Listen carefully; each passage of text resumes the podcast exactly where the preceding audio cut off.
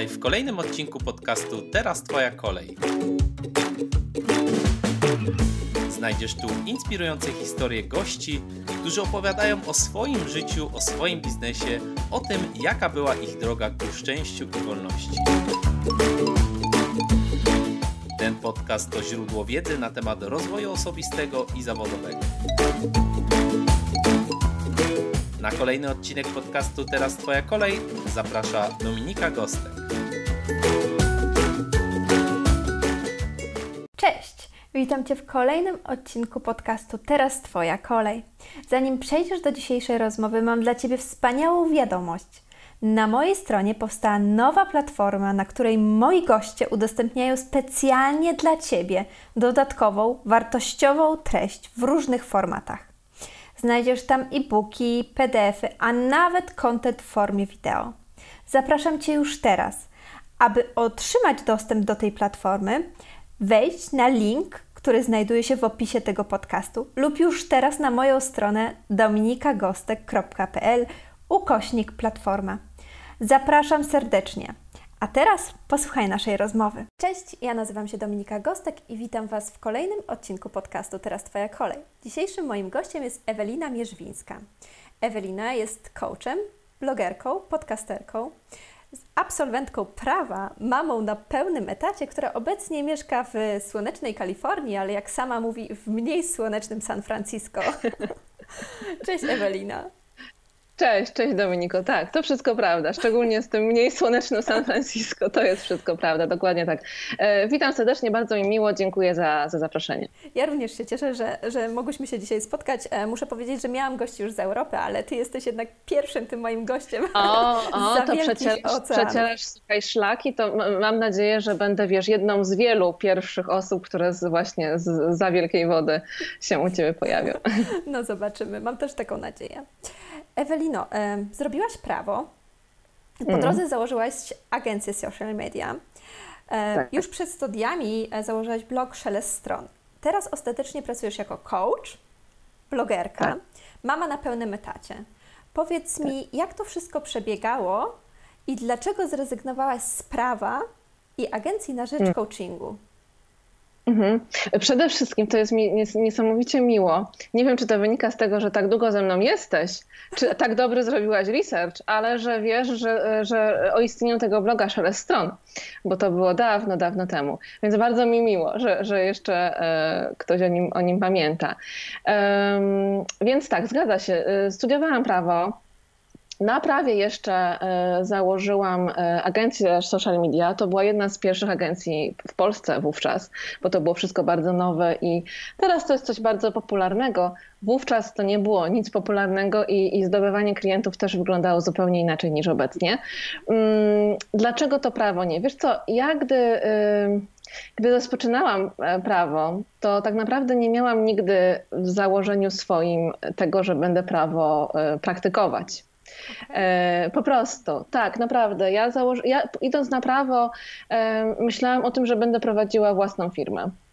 Najprawdopodobniej jest to też wynikiem tego, że mój tata jest prawnikiem i tak samo wykorzystał prawo do tego, żeby prowadzić własne firmy różne, więc ja po prostu wybrałam podobną drogę. On oczywiście na początku tam zaczynał troszeczkę robić innych rzeczy, ja nie zaczęłam.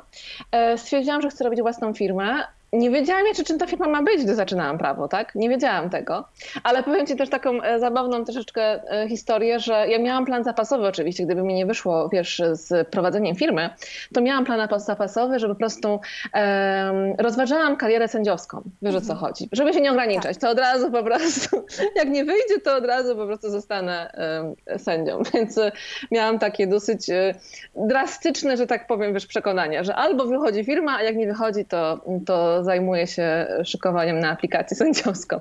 No ale wyszło, była agencja i agencja, tak szczerze powiedziawszy, to było świetne i bardzo dochodowe zajęcie. I ja o tym też mówię wprost i też zaznaczam, że ta decyzja, którą ja podjęłam, że po prostu zajmuję się coachingiem, a mój mąż zajmuje się dalej rozwojem swojej kariery programistycznej, bo my w pewnym momencie prowadziliśmy razem tą agencję, czyli ja miałam razem z nim po prostu budowaliśmy ten biznes. Stwierdziłam po prostu, że pieniądze pieniędzmi, ale bardzo mi czegoś brakowało w tej pracy mojej. Bardzo mi czegoś brakowało i chciałam robić coś, co ma takie większe znaczenie dla jednostki, dla pojedynczej osoby, co faktycznie... Dzięki czemu, jak ja będę, to robić, to będę czuła, że to jest coś wartościowe. Ja też nie chcę, umniejszać innym ludziom, którzy prowadzą agencję, czy w ogóle też nawet mojemu zajęciu z tamtego czasu, bo wiem, że to były też ważne rzeczy, ale po prostu w pewnym momencie poczułam, że te kampanie reklamowe, marketing, że to nie jest coś, w czym ja chcę po prostu być do końca życia. Tak? Takie miałam twarde zderzenie, gdzie zastanawiałam się, co będzie za 10 lat albo za 5. I gdy pomyślałam, że dalej mam robić te kampanie, to tak trochę się przeraziłam i mówię nie, to musi się wydarzyć coś innego. A ja wtedy już byłam, przy takim wstępnym zainteresowaniu się coachingiem, bo bardzo dużo musiałam pracować nad własnym rozwojem, ponieważ ta praca w agencji była bardzo wymagająca, jeżeli chodzi o kwestie takie emocjonalne, bo to deadline'y, terminy, bardzo krótki czas na jakieś podjęcie decyzji. No też wiadomo, jakieś problemy z pracownikami, taka zwykła rzeczywistość prowadzenia firmy, ale z dodatkowym nałożeniem tego, że to są kampanie reklamowe, więc mamy dodatkowy stres. I ja pracowałam po wiele godzin dziennie, po kilkanaście godzin dziennie, I w pewnym momencie zobaczyłam, że to nie może tak wyglądać i ja się zainteresowałam wtedy bardzo mocno rozwojem osobistym, tematem coachingu. Zobaczyłam, jak mi to pomaga i tak mnie zaczęło kusić, że dobra, to może to byłoby coś ciekawego, może to rzeczywiście jest coś, co mogłabym zgłębić. No i tak w tym kierunku poszłam. Też wspomniałam o moim tacie, że on to prawo, a z kolei moja mama jest, psychologiem, tak? Jest pedagogiem resocjalizacji i psychologiem, więc ja miałam takie, takie dwie drogi, w których wiedziałam, że ja też tak się rozwijałam na tych dwóch płaszczyznach tak naprawdę, jako ta nastolatka, tak? I dorastałam w takim właśnie domu i myślę, że to też dało mi taką informację, że słuchaj, okej, spróbuj, nie? Idź w to, bo to też jest coś, czym można się zajmować. To nie jest tak, że tylko prawo i tylko jakieś takie twarde biznesy, tak? Tylko też można spróbować coś innego. No i spróbowałam. Powiedz mi, czy blog Ewelina Mierzwińska powstał przed czy po coachingu, po Twoim wykształceniu na coacha? Blog Ewelina Mierzyńska powstał, to jest tak, ja miałam Szelest Stron. On potem został przeze mnie wyciszony. Założyłam bloga Wellblog. To był taki blog, taki lifestyle'owy, taki z książkami też, ale taki bardziej, taki lifestyle tam bardziej się odbywał. Ja wtedy jeszcze prowadziłam agencję, ale w trakcie, gdy ten Wellblog był, stwierdziłam, że wyciszamy ten biznes. No wiadomo, że nie rozstałam się z dnia na dzień z klientami, tylko powolutku tam po prostu kończyliśmy zdobyte przetargi, nie przystępowaliśmy do kolejnych, no więc siłą rzeczy to się tam potem nie wydarzało nic więcej.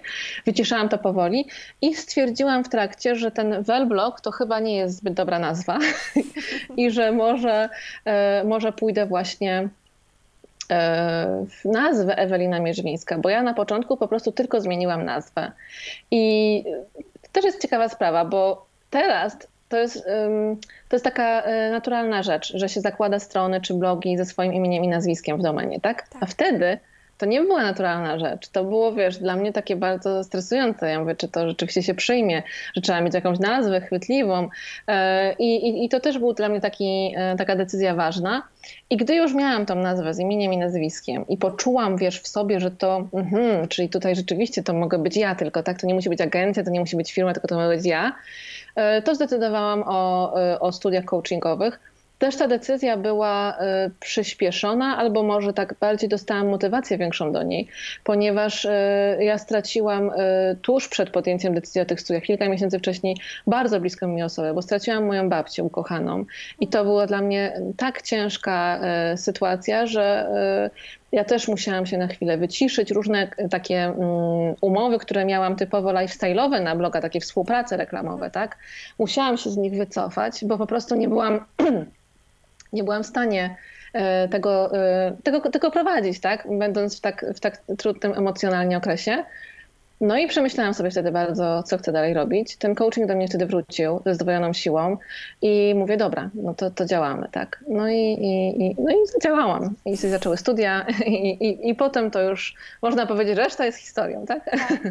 Jak później się to potoczyło? Bo jednak to mnie bardzo interesuje.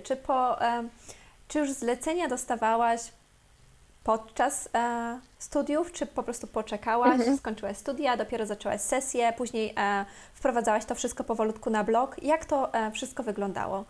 Wiesz co, ja podeszłam do tego tematu bardzo poważnie i generalnie polecam takie podejście do prowadzenia biznesów swoich, czy do rozpoczynania nowej kariery, żeby podejść do tego tak na serio, żeby to nie było na zasadzie spróbuję, zobaczę, co się stanie, tylko żeby to faktycznie było takie robię po prostu i tyle, tak? I zaczynam coś z tym działać. Więc to było tak, w momencie, gdy ja podjęłam decyzję o tym, że rozpoczynam studia, to ja już byłam dosyć mocna z tymi różnymi teoriami organizacyjnymi, motywacyjnymi, różnymi koncepcjami coachingu zaznajomiona, bo czytałam strasznie dużo książek w tym temacie, tak? Więc zaczęłam też się dzielić tymi treściami i takimi moimi doświadczeniami z wdrażania tych metod. Tak. Na blogu. I to było jeszcze zanim w ogóle zaczęłam studia, że zaczęłam się tym po prostu dzielić, bo stwierdziłam, że dlaczego nie, może to się komuś przyda. Mam tą grupę ludzi na blogu, którzy mnie czytają. Chcę zawężać tematykę, nie chcę pisać o wszystkim, tylko chcę zawężać to. Może to będzie dobry krok do tego, żeby właśnie to zrobić. I w momencie, gdy już zaczęłam studia, to tam też wiele osób mówiło nam z wykładowców, że najważniejsza jest praktyka, że najważniejsze w pracy coacha jest to, żeby wdrażać to wszystko, że nie chodzi tutaj o to, żeby się nauczyć po prostu miliona teorii i tych dróg, w jakich się prowadzi sesje, tak? Jesteś też coachem, więc wiesz pewnie, o czym mówię. Także to nie chodzi o to, żeby się trzymać tak wszystko tego i znać to na pamięć i że ktoś nas obudzi w nocy i my to recytujemy, że to nie do końca o to chodzi, tylko chodzi o to, żeby wdrażać to w praktykę, żeby sprawdzać, co faktycznie działa z klientem i żeby się przekonać samemu, dlaczego jakaś ścieżka, którą, no nie wiem, czy jest ścieżka ICF-owa, czy jest Ericksonowska szkoła, tak? Dlaczego one sprawdzą się u klienta jakiegoś, a dlaczego nie? I ja do tego podeszłam na serio i mówię, skoro ta praktyka jest taka ważna, to zaczynam. I po prostu jeszcze w trakcie studiów, tylko że wiesz, ja przeszłam przez, na pewno to już byłam po szkoleniu z zasad etycznych i na pewno byłam po takich wstępnych sesjach już testowych, że tak powiem, takich pokazowych, tak, w grupie, gdzie oglądaliśmy sesje prowadzone na innych, sami uczestniczyliśmy jako klienci i sami prowadziliśmy, tak, pierwsze sesje. I ja stwierdziłam, że w takim razie zacznę, tak? No bo inaczej się nie przekonam, tak? Czy to jest po pierwsze coś dla mnie, czy to komuś pomaga. I ja zaczęłam oferować bezpłatne sesje. I to nie bezpłatną sesję, wiesz, zapoznawczą, tylko po prostu bezpłatne sesje, tam 6 sesji, tak? 6 to bodajże sesji było dokładnie. Więc dosyć dużo tak naprawdę, patrząc teraz z perspektywy. Tak. Też wiem, że niewiele osób to poleca i niewiele osób, wiesz, jest za tym, żeby tak to robić. Ja miałam też może o tyle lepszą sytuację, że miałam już grupę ludzi na blogu, tak? Więc wiedziałam, że nie będę mogła przyjąć wszystkich, którzy się zgłoszą, tak? Tylko część osób i będę mogła po prostu dzięki temu zbudować swoje też doświadczenie I na to się zdecydowałam. Później zaczęłam wprowadzać na przykład sesję za 10 zł za spotkanie, tak?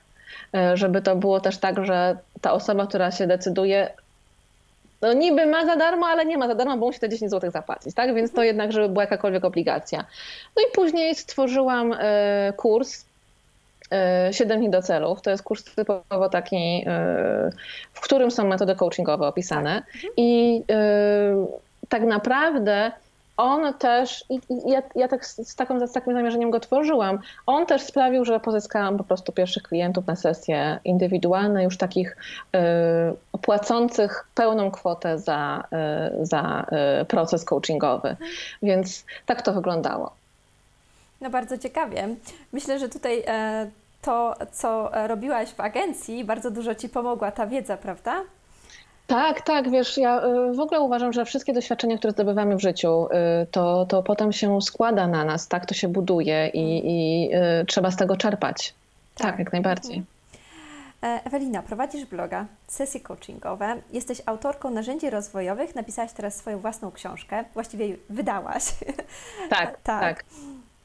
A to wszystko w domu z małym dzieckiem i na migracji. Tak. Chciałabym teraz przytoczyć Twoje słowa, gdzie powiedziałaś, że chcę odczarować to, co się mówi na temat prowadzenia biznesu, będąc z dzieckiem w domu. Że niby wszyscy wiedzą, że niby nie jest to taka łatwa sprawa, że biznes i bycie z dzieckiem w domu wymaga dużo wyrzeczeń. Jednak cały czas mam wrażenie, że wydaje się to właściwie o wiele łatwiejsze niż jest w rzeczywistości. Powiedz mi, jak jest w rzeczywistości? Czy da się zorganizować i pogodzić świat bycia mamą na pełnym etacie i prowadzenie biznesu? No właśnie, to jest bardzo, bardzo trudne zagadnienie. I tak naprawdę ta odpowiedź na to pytanie to mogłaby być osobną książką. Wiesz, o co chodzi? Można napisać na ten temat osobną książkę, co zresztą pewnie się też wydarzy. Ale to nie jest absolutnie tak łatwa sprawa, aczkolwiek jest ona wykonalna. I ja bo wiele osób, gdy ze mną rozmawia, to też tam konkluduje potem naszą rozmowę takim zdaniem, no tak, no czyli po prostu to wszystko jest kwestia zorganizowania się. I ja wtedy, gdy to słyszę, to normalnie, wiesz, aż po prostu się we mnie zapala. Mówię, nie, to zdanie, wiesz, to zdanie, ja bardzo nie lubię tego zdania, nawet napisałam o tym też w książce, wszystko jest kwestią organizacji. Nie lubię tego tak strasznie, bo to nas po prostu, wiesz... To sprowadza nasze działania tylko do tego, że jak ci nie wychodzi, no to nie jesteś wystarczająco zdecydowana. Tak, jak nie możesz czegoś zrobić, no to znaczy, że coś jest tam nie tak z tobą. A no wiesz, ja jestem też coachem, więc ja w ogóle uważam, że ze wszystkimi jest wszystko okej, nie? Tak. Takie, no właśnie. Więc to też w ogóle się kompletnie jest sprzecznością z moimi przekonaniami. Czy to jest możliwe? Jest to możliwe, tylko wymaga to tak naprawdę bardzo, bardzo wielu wyrzeczeń, kompromisów, współpracy na przykład z partnerem albo nie wiem, z nianią, z babcią. Nie da się zrobić biznesu, prowadzić go mając małe dziecko i nie ponosząc jakiejś za to ceny i nie idąc na jakieś kompromisy, tak? Nie włączając w to innych osób. Po prostu jest to konieczne. I też wszystko zależy od tego, jakie masz dziecko, bo są różne dzieci. Tak. Moje dziecko jest, jakie jest. Ja działam mimo to i uważam, że wiele można zrobić, ale też uważam, że są kobiety, które będą miały dużą trudność w działaniu z dzieckiem, w prowadzeniu biznesu z dzieckiem i uważam, że to jest też okej. I jeśli im nie wychodzi, jeśli nie są w stanie, albo jeśli nie chcą, bo nie chcą na siebie nakładać tych dodatkowych, wiesz, po prostu wyrzeczeń i kompromisów i na coś tam się godzić, to też jest okej. Też nie muszą, tak? Bo też jest taka presja duża w społeczeństwie, bo mamy ten macierzyński roczny, tak, w Polsce, potem można sobie brać wychowawczy i od razu tam wszyscy, no to siedzisz w domu. Ale wiesz, no niektóre osoby mogą chcieć tylko się skupić na dziecku i to będzie też w porządku. Jeśli chce się dodatkowo robić biznes, niezbędne są po prostu pewne wyrzeczenia i kompromisy i ja na nie idę i na nie się godzę. Tak to u mnie po prostu wygląda. No i angażuję męża, niestety. Znaczy niestety, no bo wiesz, to jest też normalna kwestia, to jest też jego dziecko, to jest też, wiesz, konieczność jego budowania więzi z córką, tak? Więc, no ale tak to po prostu wygląda. Rozumiem. Czyli nie kwestia organizacji, tylko kwestia tych wyrzeczeń i kompromisów. Tak, tak, znaczy wiesz, oczywiście organizacja jest super ważna też, musisz, no jasne, że jest ważna, oczywiście to nie jest też tak, że bo możesz iść na super kompromisy i wyrzeczenia i zrobić sobie wyrzeczenie, że pracujesz codziennie, nie wiem, 3 godziny wieczorem, ale wiesz, wpadniesz do tej pracy czy tam do tego laptopa, tak, i po prostu będzie to taki totalny chaos, że nie będziesz wiedziała, co masz zrobić, więc nie, organizacja jest też bardzo, bardzo ważna. Tylko to nie jest tak, że wszystko zależy tylko od niej. To jest kilka części składowych, które muszą pojawić. Powiedz nam, na co zwrócić tutaj teraz w tym momencie uwagę przy tej organizacji, mając dziecko albo 2 czy 3 dzieci w domu? Wiesz co, przede wszystkim trzeba wyjść od tego, co my chcemy w ogóle robić i po co chcemy to robić. Jeśli chcemy robić ten biznes, to dlaczego? I bardzo bym zachęcała do tego, żeby nie było motywacją naszą do robienia biznesu tylko i wyłącznie, żeby nie była nią tylko kwestia finansowa. Tak? Bo to jest za mało. Po prostu to jest za mało. I jak jesteś zmęczona i jak masz ciężki dzień za sobą i myślisz tylko o tym, że no dobrze, to ale zrobię to i zarobię ileś tam, to po prostu jest za mało. Ja tak uważam. Będą ludzie, którzy może to wystarczy, ale naprawdę z taką ilością klientów, z jakimi współpracowałam, wiem, że to jest droga do wypalenia. I ważne jest, żeby mieć coś więcej w tym biznesie, tak? Jakąś większą po prostu wartość. Dla mnie większą wartością jest to, że ja chcę pomagać kobietom, bo pracuję po prostu z kobietami tylko. Tak mam ten coaching ułożony. Sporadycznie jakieś tam się zdarzają wyjątki od tego. Ale zależy mi na tym, żeby te kobiety realizowały swoje plany, realizowały swoje marzenia. Bo ja wierzę w to, że one na to zasługują, tak? Że te ich plany i te ich marzenia są tego warte. Bardzo mocno w to wierzę i chcę im w tym pomagać. Więc gdy mam gorszy moment i mam tą gorszą chwilę, to nie tylko myślę o finansach, ale myślę, dobra, jest tam na świecie ktoś, kto potrzebuje tej wiedzy ode mnie, kto na tym skorzysta i może ten tekst, może ten podcast, może to zdanie w książce sprawi, że jakaś kobieta zmieni swoje życie, że coś się nie zadzieje, tak? Więc to jest dla mnie motywacja. Więc przede wszystkim wyszłabym od tego, po co w ogóle chcemy robić ten biznes, żeby mieć coś więcej niż tylko pieniądze. I druga kwestia, żebyśmy bardzo jasno ustawiły sobie priorytety, czyli co jest dla nas najważniejsze i jeśli ustalimy, że najważniejszy jest dla nas czas z dzieckiem, to żeby to nie były tylko puste słowa. I do tego priorytetu, żebyśmy potem ułożyły sobie to, ile pracujemy, kiedy pracujemy, jak wygląda ten nasz biznes, ile możemy mu czasu poświęcić. Bo jak my będziemy tylko mówić, najważniejszy jest dla mnie czas z dzieckiem, a to dziecko będzie nas widzieć, 8 godzin przy laptopie, tak, i tam z wystającą ręką za laptopa, tam gruchającą grzechotką, tak, czy tam podającą książkę, to nie jest trzymanie się naszego priorytetu, tak? To znaczy, że coś się zadziało u nas nie tak. I ja wiem, że są wyjątki. I ja sama mam po prostu za sobą dni różne, kiedy po prostu znacznie więcej pracowałam niż chciałam, bo tak to wygląda. Ale chodzi po prostu o to, żebyśmy miały taką świadomość, że jeśli chcemy, żeby to był nasz priorytet, to żeby te priorytety faktycznie były rzeczywistością. I trzecia rzecz to jest ustalenie konkretnie, kiedy my pracujemy i trzymanie się tego. Wpisanie sobie w tego harmonogram. Pracuję wtedy i wtedy. Albo to będzie wieczór, albo to będzie drzemka, albo to będzie weekend. Ale żeby to było wpisane sztywne, tak jak, nie wiem, tak jakbyś miała wyjść do pracy, tak? Po prostu. No wychodzisz do pracy, jak pracujesz na etacie, no to wychodzisz i wychodzisz. Nie ma tak, że może dzisiaj to jednak sobie obejrzę film, nie? No nie, no bo wychodzisz po prostu, jest na godzinę konkretną, zaczynasz pracę, wychodzisz, musisz pracować. Więc te trzy rzeczy, czyli po co my to robimy tak naprawdę, jasne ustalenie priorytetów, się trzymanie ich i trzecia rzecz, ustalenie konkretnie, kiedy się ma ta praca u nas wydarzać i trzymanie się tego.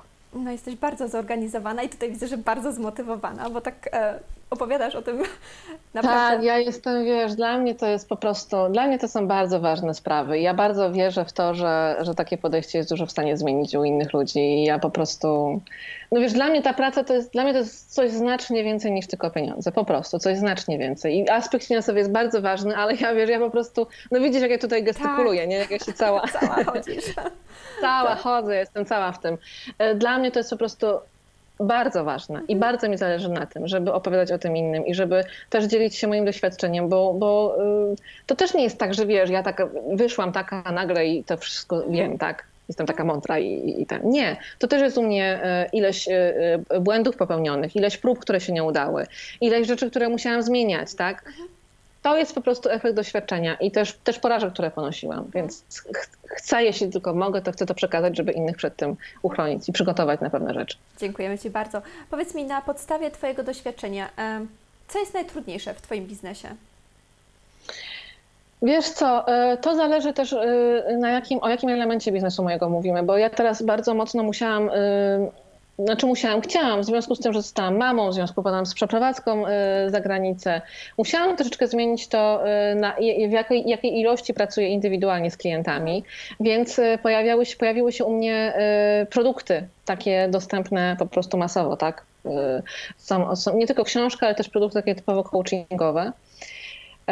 No i tak naprawdę okazało się, że najtrudniejsze jest zawsze to, co jest nowe. Tak? Czyli dopóki to była praca z klientami i ja skupiałam się głównie na tej pracy indywidualnej, no to mogłam powiedzieć, że najtrudniejsze jest to, żeby pojawiać się dla klienta, żeby zaoferować mu siebie faktycznie przez tą godzinę, żeby koncentrować się na nim, żeby później być dostępną dla niego, tak, przez cały tydzień, tak, w ramach dodatkowych konsultacji. Mogłam powiedzieć, że to było najtrudniejsze, a w momencie, gdy musiałam zmienić trochę tą oś mojej pracy, tak, i pojawiły się produkty, to okazało się, że najtrudniejsze jest to, co jest nowe, tak? Czyli to, czego się muszę uczyć od nowa. I to, że te produkty to jest też zupełnie inna kwestia niż praca indywidualna z klientem. Inaczej muszę je przyszykować, w inny sposób wygląda ich sprzedaż, tak? Więc to jest dla mnie obecnie trudne. Ale poza tym, w związku z tym, że ja przede wszystkim, wiesz, działam online, tak? Tak. Znaczy ja nie mam w ogóle sesji na żywo prowadzonych, tak? No to dosyć trudne jest to bycie ciągle online, ta konieczność bycia ciągle online. I takiego trzymania ręki na pulsie tego biznesu, bo masz różne dni i czasem ci się chce pokazać online, czasem ci się nie chce pokazać online, a no dobrze jednak by było być dla tych ludzi, tak, pokazać im się w jakiejś tam formie, coś im udostępnić, czymś się podzielić fajnym, może śmiesznym, może tylko jakąś, wiesz, podróżą, ale jednak być w kontakcie z tymi osobami. I to jest takie momentami po prostu, wiesz, wymagające. Ja też nie będę się czarować tutaj, nie będę mówić, że to jest taka super, wiesz, super rzecz, bo ja bardzo to lubię i ten kontakt dla mnie jest bardzo ważny i to jest wszystko generalnie miłe. Tak. Jednak zdarzają się momenty, gdy jesteś po prostu, wiesz, w średniej formie. I jednak mimo to dobrze, żebyś się pojawiła. Więc myślę, że to jest dosyć taka wymagająca. To nasiliło się po tym, jak zostałaś mamą? Czy wcześniej było inaczej? Czy jednak... Wcześniej, wiesz co, przede wszystkim było inaczej, bo wcześniej nie było czegoś takiego jak Insta Stories. I ten biznes wyglądał wtedy zupełnie inaczej, bo utrzymywało się kontakt na fanpage'u, utrzymywało się kontakt dodając zdjęcia, odpowiadało się na wiadomości prywatne, bardzo duża była aktywność pod postami, tak? Czyli osoby pisały w komentarzu pod publikacjami, które się dodawało, pod postami czy pod filmami na YouTubie, bo jeszcze wtedy prowadziłam też kanał. A w momencie, gdy weszło Insta Stories, no to zmieniło się po prostu wszystko. Wiesz, to jest taki wywrót totalnie tego, jak wygląda komunikacja blogerów, influencerów, ludzi prowadzących biznes online, bo dostajesz super narzędzie, które pozwala ci być bardzo blisko z potencjalnymi klientami, z osobami, które ci obserwują. No ale to narzędzie też wymaga od ciebie tego, żebyś ty jednak tam właśnie była, nie? Więc to się bardzo... Tak. Tak. I to się bardzo zmieniło i tego nie było, zanim zostałam mamą, więc ja też, wiesz, tutaj nie dosyć, że ten czas taki ograniczony, to jeszcze tutaj weszło to Insta Stories, które na początku ja mówię, jakaś tam po prostu, kto to będzie oglądać? Serio tak myślałam, nie? Mówię, za dużo czasu, ludzie nie mają tyle czasu, żeby siedzieć i oglądać takie filmiki. Bo przecież był też Snapchat wcześniej, tak? I on się nie przyjął w tej grupie ludzi dorosłych, nazwijmy to, tak bardzo. No a to się okazało, że jednak ten Insta Stories bardzo, wiesz, się stał ważny. Ja też lubię go oglądać u innych. No i to zmienia dużo w biznesie, no, że możesz być ciągle w kontakcie z ludźmi. Bo skoro możesz, to taką, wiesz, momentami możesz czuć presję, że musisz, nie? Tak. No ja muszę się przyznać, że też wolę Insta Story niż nawet przeglądanie Facebooka. No właśnie, bo jest to szybsze, jest to jakaś tam, wiesz, taka pigułka, możesz tam dotrzeć tak naprawdę. Ja już rzadko kiedy, wiesz, scrolluję tak naprawdę, bo ja myślałam, że wiesz, że Instastory zajmą więcej czasu, a tak naprawdę one zajmują mniej niż to scrollowanie, dojście do postu, dojście do zdjęcia, bo jednak możesz tam szybciej dowiedzieć się o czymś. Też wiele osób, ja też daję napisy, tak, więc jeszcze szybciej możesz tą wiedzę swoją przyswoić, tak. Mieszkasz teraz w San Francisco, mamy tutaj różnicę czasową 9 godzin, prawda? Tak, dokładnie tak. Jak wpływa to na Twój biznes? Czy jest ciężej? No wiesz co, to jest temat bardzo ciekawy, dlatego że ja nad tym bardzo pracuję, nad tematem tego, czy jest ciężej prowadzić biznes, jak się mieszka w Stanach i z tą 9-godzinną różnicą czasu. A to dlatego, że ja miałam w sobie przekonanie bardzo silne, że skoro mieszkam teraz w Stanach i jest te 9 godzin różnicy, no to ja już nie mogę prowadzić biznesu w Polsce. Po prostu nie da się. Takie miałam przekonanie. Nie da się. No a z przekonaniami tak już jest, że jak masz jakieś przekonanie, jak bardzo w coś mocno wierzysz, no to tak jest, nie? Tak się dzieje, nie? Jak masz przekonanie, że nie możesz prowadzić biznesu, no to nie prowadzisz biznesu. Ale trochę tak ze sobą, wiesz, pogadałam mocniej, zresztą bardzo polecam takie gadanie ze sobą i zapytałam się, dobra, słuchaj, o co chodzi, nie? Czemu nie możesz, co się dzieje, tak? Może coś da się zrobić. I okazało się, że się da. I co prawda jest to utrudnione, bo nie mogę przyjmować tylu klientów, ile bym mogła, gdybym mieszkała w Polsce. Bo no przykładowo dzisiaj, wiesz, rozmawiamy, mamy niedzielę, tak? Za chwilkę będę też gościem na live'ie i też specjalnie dla mnie ten live się odbywa w niedzielę, tak? Bo po prostu... No przez tą różnicę czasu i przez to, że moje dziecko jest ze mną w domu cały czas, tak? Więc... Nie mogę też nadwyrężać mojego męża na tyle, żeby non-stop pracował z domu, tak? Mogę to zrobić raz w tygodniu maksymalnie i wiesz, i to trochę utrudnia. Z tym, że to też otwiera mi trochę, wiesz, innych drzwi, no bo ja też zaczęłam być coachem w Stanach, tak? Też mam pierwszą klientkę moją normalnie ze Stanów, tak? Więc to też jest dla mnie nowa możliwość, to też jest dla mnie nowy trochę świat i nowe pole do działania. Ale nie znaczy to, że ja chcę zostawić Polskę. Absolutnie nie chcę. I ja wręcz, wiesz co, okazało się, gdy tak się ze sobą pogadałam i gdy sobie to wszystko ułożyłam, ten grafik, to okazało się, że ja będę mogła i jestem już bardziej być aktywna online niż byłam wcześniej i niż nawet gdy byłam w Polsce, tak? Okazało się, że mogę robić live raz w tygodniu, nie? Że mogę robić po prostu różne relacje, że mogę je udostępniać. Tylko wszystko było kwestią tego, żeby zmienić w sobie to przekonanie. Bo jak masz przekonanie, że się nie da, to faktycznie się nie da. I ja bardzo mocno nad tym pracowałam. Więc są trochę, jest trochę utrudnień, ale jest to wszystko do zrobienia, po prostu. No super, tutaj właśnie mówisz, bo ja też jestem tego zdania, że jeżeli czegoś bardzo pragniesz, to znajdziesz rozwiązanie i będzie się dokładnie dało, uda się.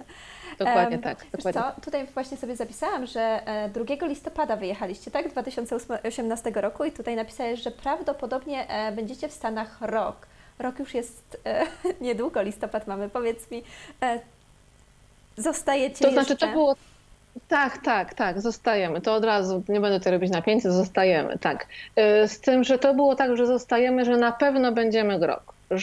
Że na pewno będziemy rok. I to, że na pewno będziemy rok, czy tam na ileś tam procent, to wynikało z, wiesz, ustaleń pewnych umownych, z kwestii tam, wiesz, finansów i tak dalej, żebyśmy nie musieli jakichś tam ponosić kosztów dodatkowych, że trwamy wcześniej, wiesz, umowy i tak dalej. Więc jakby to było to, że stwierdziliśmy, nie będziemy na pewno, choćby było bardzo źle, no to ten rok musimy wytrzymać. Ale generalnie zostajemy, tak, nie wiem na ile...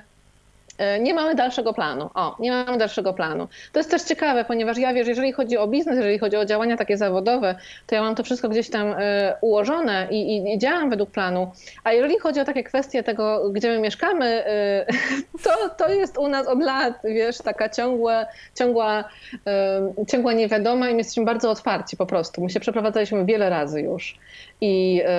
I po prostu jesteśmy otwarci na to, co się wydarzy. Staramy się nie zamykać za wcześnie, wiesz, nie decydować się za wcześnie na jakieś miejsce. No dajemy super sobie tą przestrzeń. To jest naprawdę odważne z dzieckiem. Chociaż może teraz Emilka jeszcze jest mała, ale... Teraz to jeszcze nie jest, tak. Teraz to jeszcze nie jest taka, wiesz, takie utrudnienie. I też jakby to był jeden z powodów, dla których zdecydowaliśmy się wyjechać, bo mieliśmy właśnie w głowie, że ona jeszcze jest na tyle mała, że, wiesz, nie rozwalimy jej świata, tak? Bo różnie to bywa. No, dla niektórych dzieci przeprowadzka, jak mają tam te kilkanaście lat czy kilka, może przejść gładko, a dla niektórych będzie to bardzo trudne przeżycie. Tak. Więc stwierdziliśmy, że teraz to taki ostatni moment, żeby podejmować aż tak drastyczne zmiany. Chciałabym Cię jeszcze zapytać, napisałaś teraz i wydałaś książkę Zacznij od dzisiaj i zrobiłaś to wszystko w tym natłoku swoich zadań prywatnych i zawodowych i do tego jeszcze przeprowadzka do San Francisco. Opowiesz nam, jak to zrobiłaś, jak to zorganizowałaś? Tak, chętnie, oczywiście. Wiesz co, dla mnie napisanie książki dla mnie było szalenie ważne. To było dla mnie tak ważne zadanie. Trochę po części dlatego, że ja po pierwszym roku macierzyństwa, w którym zakładałam i takie miałam podejście, że w ogóle, wiesz, wszystko jest okej, nic się nie zmieniło i po prostu ja działałam tak jak do tej pory. Ja byłam bardzo, bardzo zmęczona. Bardzo. Po prostu, wiesz, tego było za dużo. I dokładając do tego takie sytuacje zdrowotne z moją córką, ja po prostu miałam dosyć w pewnym momencie.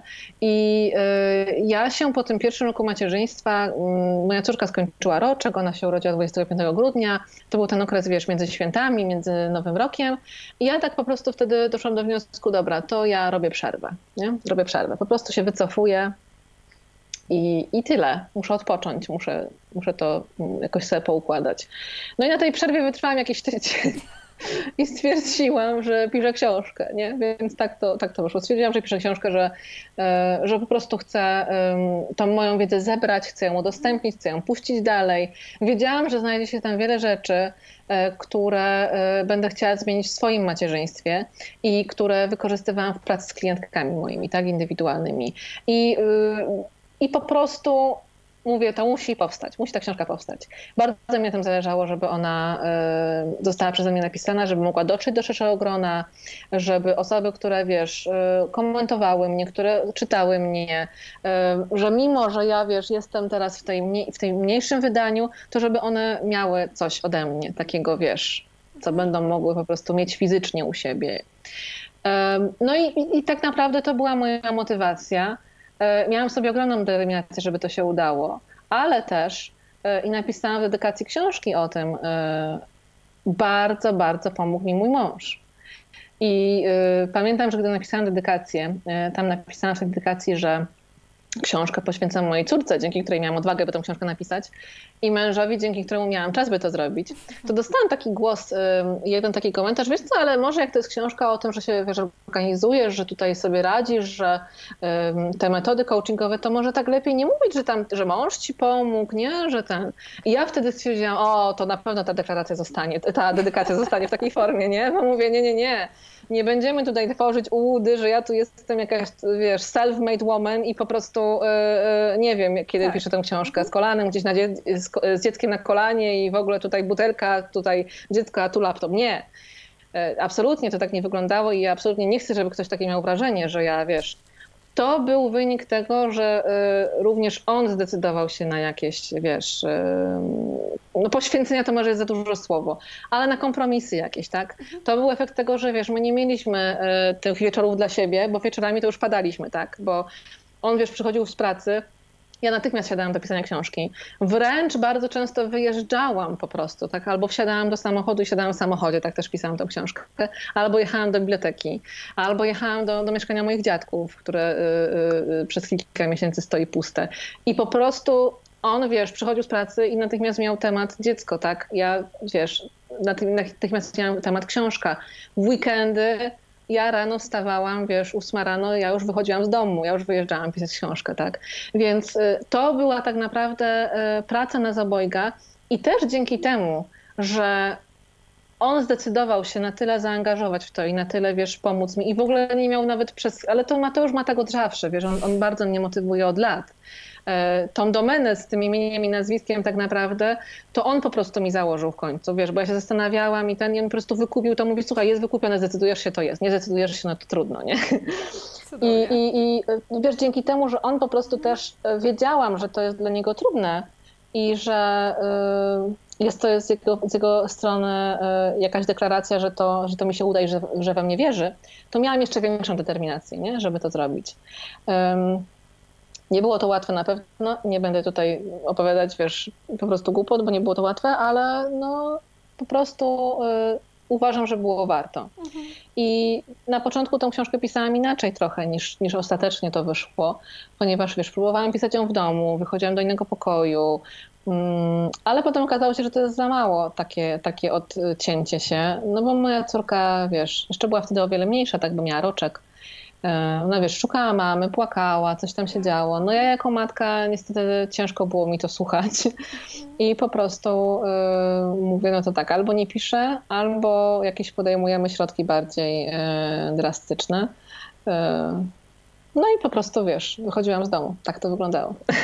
Byłaś bardzo zdeterminowana i naprawdę wspaniale jest to słyszeć, jak bardzo motywuje i pomaga Ci Twój mąż. Tak, jest bardzo ważne. Wczułam się w to naprawdę bardzo mocno. Niesamowite i chwała mu też za to, bo dzięki temu napisałaś książkę i... Tak! I może mnóstwo osób teraz z tej wiedzy skorzystać, więc tak, mam nadzieję, że ta wiedza będzie bardzo dla nich pomocna. Taki Twój trochę prywatny motywator, prawda? Tak, zdecydowanie. Tak. To jest taki mój coach osobisty, nie? Indywidualny. No tak, wspaniale. Bardzo ważne jego wsparcie jest. Tak, no. Mówiłaś tutaj, że miewałaś momenty załamania i mąż Ci w tym pomagał. Od początku, jak tutaj rozmawiamy, kusi mnie zadać takie pytanie, co w momencie, organizacja, wiadomo, wyrzeczenia, to wszystko jest ważne, no ale nie oszukujmy się, w życiu rodzica przychodzi taki moment, piątek wieczorem, jak lekarz jest zamknięty, albo jak jakiś deadline tutaj się zbliża, dziecko choruje. No i wtedy jest ciężej z tą organizacją. Powiedz mi, co robisz w takich momentach? Czy masz dla nas jakąś tutaj złotą radę? Tak, wiesz co, ja mam tych momentów trochę, bo po prostu za Emilką różne sytuacje zdrowotne były na przestrzeni tych 2,5 lat jej życia. I ja już też jestem przyzwyczajona, że zawsze, gdy dzieją się ważne rzeczy jakieś, to coś się musi skomplikować. Trochę jestem do tego przyzwyczajona. Jakie mam rady? Wiesz co, wszystko zależy od tego, co się dzieje. Jaki to jest kaliber wydarzeń. Bo będą sytuacje, w których po prostu musisz odłożyć, wiesz, tematy czy deadline'y, które miałaś i skoncentrować się na dziecku, tak? Jednak bardzo często są te tematy, pod tym takie, że wiesz, dziecko ma katar, albo dzieje się coś tam złego, albo ma gorszy dzień, albo nie chce spać. No to ja po prostu działam na tyle, na ile mogę mimo to, tak? Czyli po prostu staram się zminimalizować to moje działanie, ale działać mimo wszystko. I uważam, że bardzo ważna jest wyrozumiałość dla siebie i tak jak wcześniej powiedziałam, trzymanie się priorytetów. Czyli jeśli jest bardzo źle, no to niestety musisz zdecydować, co jest ważniejsze. Taka jest prawda, taka jest ta rzeczywistość mamy. Ale jeśli tylko, wiesz, zawsze uważam, że da się spróbować coś zrobić z tym, co masz. Zawsze. Po prostu.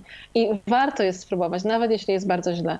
Nie uda się? Trudno. To jest, wiesz, to nie jest koniec świata, tak? Nic się nie stanie, jeśli czegoś tam nie zrobimy, co sobie założyłyśmy tak naprawdę, tak? Nie będzie koniec świata. Ale zawsze jest warto próbować. Na tyle, na ile się da.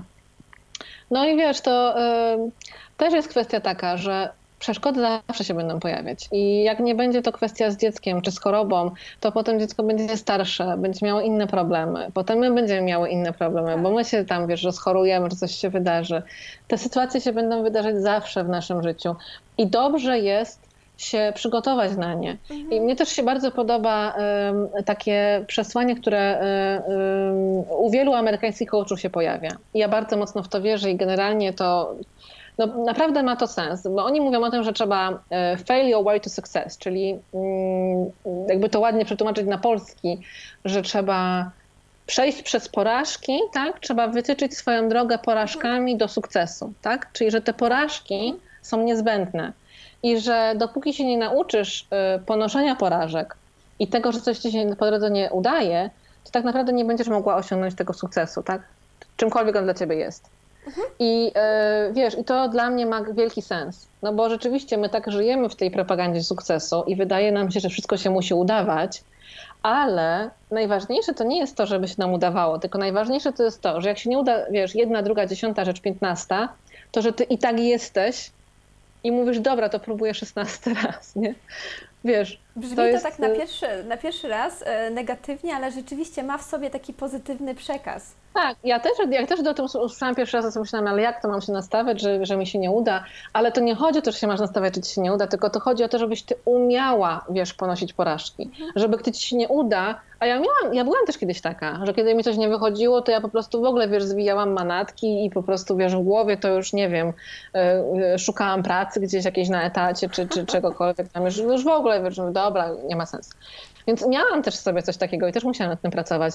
I to, żeby uczyć się ponoszenia porażek, to ja widzę w tym teraz bardzo duży sens. I też będę na pewno się chciała tą koncepcją podzielić szerzej z moimi czytelnikami, bo uważam, że może to dużo zmienić w ich życiu. I wiesz, sam proces pisania książki jeszcze nie był tak trudny, ale składu książki, jej korekty, jej układu graficznego, później wypuszczenia jej w sklepie, tego, żeby ten sklep działał, ilość błędów, jaka była w tym procesie i rzeczy, która nie wyszła, jest po prostu przytłaczająca. Po prostu, jak, wiesz, gdybym ja opowiedziała wszystko, co się wydarzało po drodze, to jest wręcz nie do uwierzenia, naprawdę, że takie rzeczy się mogą dziać i że tyle rzeczy może pójść źle. A ja, wiesz, dobra, idzie źle, dobra, to zaczynamy znowu. I jest w tym coś, że tak naprawdę, nawet jeśli ci nie wyjdzie, to po prostu... nie rozpamiętuj, wiesz, czemu nie wyszło, co się stało, że miało być tak pięknie, że miało być tak cudownie, że miałeś taki super plan. Dobra, miało być, nie jest, jest jak jest. Bierzemy to, co jest i lecimy z tym dalej i działamy. O, dziękuję Ci za to, co teraz powiedziałaś, bo jak ja sobie przypomnę moje ostatnie 2 tygodnie i ile rzeczy nie wyszło i dlaczego nie wyszło, to sobie myślę, nie, ja już powinnam dawno siedzieć gdzieś na etacie i rzucić to wszystko. A widzisz, no widzisz, więc wiesz, o czym mówię. To cieszę się, że trafiłam do Ciebie teraz właśnie z tym zdaniem i że tak. On coś może zmienić w Ciebie. Bardzo się cieszę. Nie tylko do mnie, ale do wielu innych osób także. Super, super. Ewelina, chciałabym jeszcze, żebyś teraz nam dała jakąś taką radę dla tych mam, które są na początku swojej drogi, bycia mamą i prowadzenia swojego biznesu. Jaką byś im dała radę? Wiesz co, mam kilka takich wskazowych. Przede wszystkim trzeba być wyrozumiałą dla siebie. To jest pierwsza rzecz. Bo zostanie mamą to jest bardzo duże wydarzenie w naszym życiu i bardzo dużo się zmienia. I szczególnie jak się zostaje mamą po raz pierwszy. Bo zderzasz się z rzeczywistością tego, co myślałaś o macierzyństwie, a tego, czym to macierzyństwo się okazuje, że ono jest, tak? I niezależnie od tego, jakie masz dziecko, czy ono jest zdrowe, czy ono jest chore, czy ono jest spokojne, czy ono jest, wiesz, bardziej tam aktywne. Tak. To zawsze będzie zdarzenie i to zawsze będzie dla Ciebie trudne, więc ja bardzo, bardzo zachęcam do tego, żeby być dla siebie wyrozumiałą. Po prostu być dla siebie dobrą i mieć w sobie takie, wiesz, pokłady też tolerancji dla jakichś błędów, dla zmęczenia, dlatego, że to wszystko, przez co przechodzimy, jest po prostu dla nas nowością. Kolejna sprawa to skupienie się tylko na tym, co jest najważniejsze. Czyli jeśli chcemy robić biznes, to róbmy w nim rzeczy, które faktycznie prowadzą do rozwoju naszego biznesu, tak?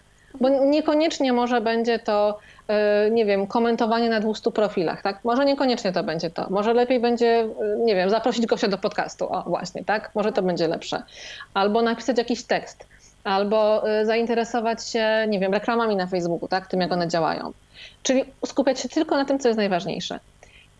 Kolejny temat, o tym już wspominałam wcześniej, czyli ustalanie priorytetów i trzymanie się ich. Tak, żeby one nie były tylko po prostu pustymi słowami. No i konsekwencja, systematyczność i wytrwałość.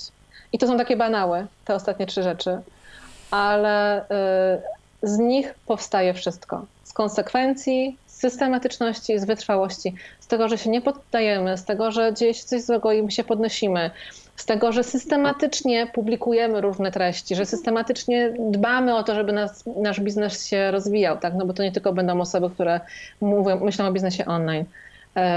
To są bardzo ważne elementy. Nawet jeśli brzmią banalnie, to jak w nie wejdziemy i jak tak mielibyśmy tak ze sobą pogadać i zastanowić się, czy ja rzeczywiście jestem konsekwentna, systematyczna i wytrwała, no to może się okazać, że odpowiedź będzie różna, nie? Tak. Że może nie zawsze jestem konsekwentna, że może nie zawsze jestem wytrwała, może nie zawsze systematycznie działam, tak? Tak. Więc takie moje na to się chyba składa ta nasza wyrozumiałość dla siebie samej, prawda? Bo skoro jestem tą perfekcjonistką i nie mam tej wyrozumiałości, że coś tu nie pójdzie jednak w 100% tak jak ja chcę, to może ucierpieć nasza systematyczność, załóżmy. Prawda? Systematyczność, dokładnie, tak, bo zamiast po prostu, wiesz, być dobrą dla siebie i doceniać to, co się zrobiło, to my stwierdzimy, nie, to nie jest wystarczająco dobre, ja będę nad tym pracować kolejny tydzień. I w sumie nie będzie się nic działo, tak? A to nie o to chodzi. Ja też jestem za tym, żeby wypuszczać dobre jakościowo produkty, ale wszystko musi być w granicach. To nie może być do obłędu po prostu doprowadzone. I jeśli to sprawia, że my nie wypuszczamy naszych produktów, że my nie działamy, że nie wychodzimy z naszą ofertą, bo coś tam nam nie gra i uważamy, że może być lepiej, no to szkodzi naszemu biznesowi. Szczególnie, że tak naprawdę najlepiej sprawdzi się nasz produkt, nasza oferta, gdy wypuścimy to do ludzi. Oni nam powiedzą, czy to jest okej, czy nie. Tak, zgadza się. Choć to tak troszeczkę abstrakcyjnie brzmi, że jak ja mam wypuścić coś tutaj nieperfekcyjnego w sieć, to jednak to jest... No ale wiesz, inaczej się nie da, po prostu inaczej to nie zadziała, bo zawsze będzie jakieś pole do poprawy. Ja też, wiesz, moja książka została wypuszczona. Oczywiście, gdy ktoś patrzy na nią, czy zajrzy w środek, nie będzie widział tych rzeczy. Ja patrzę na nią, widzę w środku tam i mówię, to powinno być inaczej, to jest źle, a tego to w ogóle nie zauważyłam. I mówię, dlaczego ja tego nie zauważyłam, ale potem mówię, dobra, książka jest wydrukowana, jest tam ileś, wiesz, tysięcy egzemplarzy czekających po prostu w wydawnictwie. Nic już z tym nie zrobimy, trzeba iść dalej. Tak samo ze stroną internetową, tak samo ze sklepem, wiesz, z grafiką, jedną, drugą, trzecią. Możemy poprawiać te rzeczy w nieskończoność, a trzeba się po prostu, wiesz, na coś zdecydować. Jeżeli ma się taki problem z tym, że mamy ten perfekcjonizm w sobie, to żeby mimo to wypuszczać te produkty i trzymać się tego systematycznego działania, to po prostu proponuję ustalenie sobie terminu, do kiedy ma coś zostać wypuszczone. I po prostu koniec. I albo jest wypuszczone i jest ten termin dotrzymany, albo robimy sobie i swojemu biznesowi krzywdę, bo ciągle jest coś niewystarczająco dobre. Super. Bardzo Ci dziękuję. Chciałabym Ci teraz zadać takie troszeczkę, takie małe zadanie zrobić dla Ciebie. Będziemy się przenosić w czasie, podróżować w przeszłość i chciałabym, żebyś sobie wyobraziła Ewelinę sprzed 2 lat, kiedy czeka na tą małą Emilkę i jeszcze nie wie, co ją spotka. I Ty, Ewelina, z dzisiaj, ta z całym swoim doświadczeniem, z przeszkodami, które przeszłaś, z sukcesami, możesz dać krótką taką wiadomość Ewelinie sprzed 2 lat. Co to by były za słowa? Wiesz, co Ci powiem? W ogóle strasznie się wzruszyłam teraz. Widzę. Naprawdę. No, strasznie się wzruszyłam. Wiesz co, jak ja się teraz wzruszyłam okropnie. Co ty robisz, Dominika? Wzruszyłam się, bo ta Ewelina czekająca na Emilkę to była, wiesz, Ewelina, która była niestety na OIOM-ie i która nie wiedziała, co będzie, nie? Z tą Emilką i w ogóle ze mną, co będzie, bo to wszystko było bardzo skomplikowane. I to wszystko, wiesz, wtedy, to wszystko było nie tak, jak powinno być. I całkowicie, tak jak ja mówię o tym, że wiesz, wyobrażenie o macierzyństwie zawsze jest zderzeniem z rzeczywistością, to u mnie to zderzenie było po prostu takie totalne. Co ja bym jej powiedziała? Powiedziałabym jej, że będzie bardzo ciężko i żeby była na to gotowa, ale że znajdzie w sobie siłę i znajdzie w sobie sposób na to, żeby sprawić, że to wszystko się ułoży. To bym jej powiedziała. Bo wiem, że ona wtedy tego nie wiedziała, te 2 lata temu. I była bardzo, bardzo przestraszona. Teraz ja się wzruszyłam. No. Taki mamy podcast pełen emocji. Tak, było ciężko, ale wszystko się ułożyło, dałaś radę i to jest najważniejsze. Dokładnie. Ewelina, bardzo Ci dziękuję za naszą rozmowę.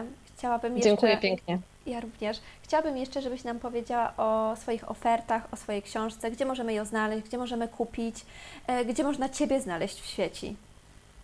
Tak, mnie w sieci można znaleźć na stronie ewelinamierzwińska.pl po prostu i tam tak naprawdę jest wszystko, można pobrać na przykład darmowy fragment mojej książki, można też przenieść się do mojego sklepu.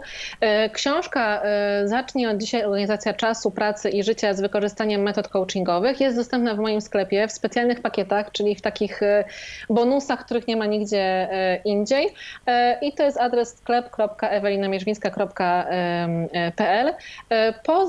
Poza książką oferuję też różne produkty, takie typowo coachingowe, one też znajdują się właśnie w sklepie.